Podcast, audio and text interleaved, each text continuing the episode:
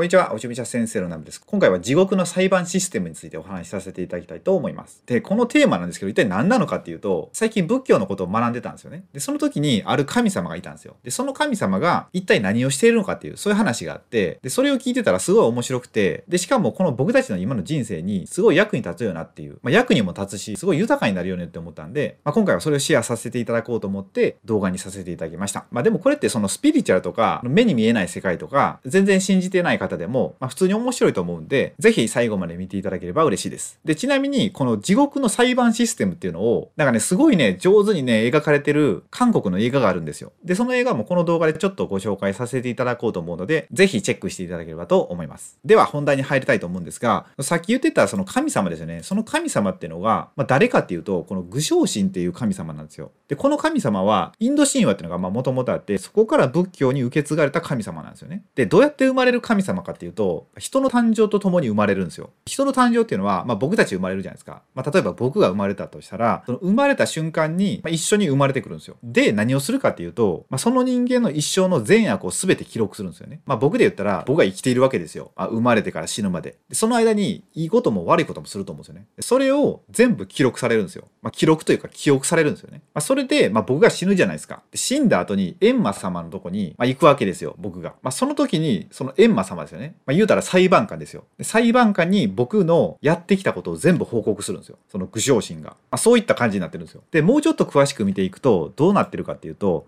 この神様はその二柱なんですよね。二人で一対なんですよ。で、片方が道昇天っていう神様で、もう片方が道明天っていう神様がいて、で、まあ僕の肩に乗るわけですよ。まあ、僕の肩っていうか皆さんのこう肩に乗ってるんですけど、で、左肩にはその拝みですよね。男の方の神様が乗って、まあ、男の神様は道明天の方なんですけど、僕のやった全部いいことを記録してるわけですよ。で、逆に右肩の方ですよね。でこっちは女神の神様。まあ、女性の神様が乗って、道昇天ですね。道昇天の方は、僕がやった悪いことを全部記憶するんですよ。記憶する、見てるんですよね。その生まれてから死ぬまで。全部を記録してるんですよ。この二柱は。そう、そういう神様なんですよ。この愚将神っていうのは。で、この二柱の神様いますよね。で、まあ僕が死ぬじゃないですか。閻魔様のとこに行って、まあ裁判が始まるわけですよ。この人はこんないいことをした。で、この人はこんな悪いことをしたって言って、裁判をして、まあ、極悪人やったら、まあ、ひどい地獄に落とされるわけですよ。で、前の動画で、あの、地獄についてちょっと解説した動画があるんですよね。あのこれはここの上に出してるんですけど、これ。で、この動画は仏教の世界の、まあ、地獄についてちょっと解説してみたんですよ。まあ、八大地獄って言って、その地獄でも8層に分かれてるんですよ。で、一番軽い地獄で、まあ、一番上の層になるんですよね。で、罪が重いほどどんどんどんどん下に行くんですよ。で、下に行けば行くほど時間も長いし、その与えられる罰もすごいんですよね。そのケーキの長さ、罰を受ける長さも、まあ、何億年とかそういうレベルなんですけど、まあ、詳しくはね、この動画を見ていただきたいんですけど、まあ、URL は下の概要欄に貼っておくので、まあ、そこから見ていただければいいんですが、そう、そんな感じになってるんですよね。この仏教の世界の、まあ、あの世でどういうことが起こるかですよ。この僕たちと死後。で、これ今僕解説させていただきましたけど、これを映画ですごい上手に描かれてるのがあって、で、それは何かっていうと、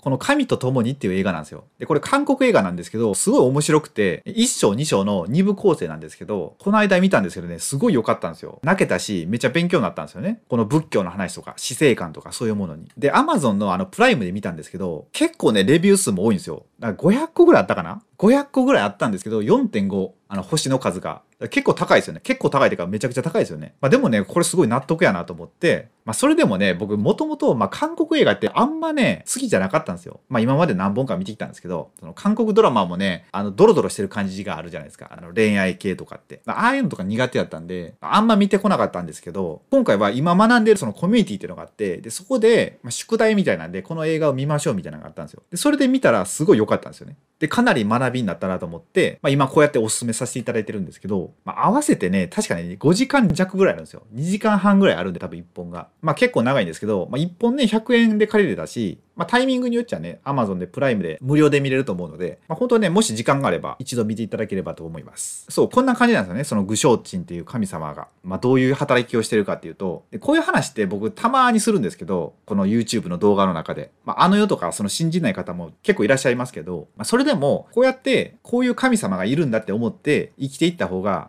そう自分の人生の質って上がるじゃないですか。だって生まれてから死ぬまで全部記録されてるんですよ。それ嘘つけないですよね。その死んでから 閻魔様のとこ行って、まあ、全部報告されるわけですよ。それだったら言い訳のしようもないし、丸裸にされるわけですよ。まあ、それだったら、もう今の生きてる間にいいことしとこうみたいな。今まで悪いことしてきたんだったら、その分全部帳消しになるぐらい、なんかいいことしたら、あの世ではま天国に行けるみたいな。まあ、そんな風に生きれると思うんですよ。だからね、結構僕このあの世の話したいんですよね。まあ、普通に面白いっていうのもあるんですけど、まあ、僕が好きっていう、そういうのもあるんですけど、そうだからこういう視点を取り入れると、すごいね、あの生き方っていうのが変わると思うんですよね。そう、なんでね、ぜひね、一度、まあ、この映画本当分かりやすかったんで、まあ、この本当裁判システムっていうのがめちゃくちゃ見事にね、解説されてるし、で、映像もすごい綺麗なんですよ。あの CG とかすごい綺麗に作ってあるんで、エンターテインメントとしてもね、すごい楽しめると思うんで、まあ、これはね、かなりおすすめです。はい。って感じで、今回の動画はこれで終わりたいと思います。まあ、もしね、この映画見ていただいて、何か感想とかあったら、またどんな視点で、ま、この映画をね、見られたかっていうのを教えていただきたいので、よろしかったらコメントいただけると嬉しいです。それでは最後までご視聴いただきありがとうございました。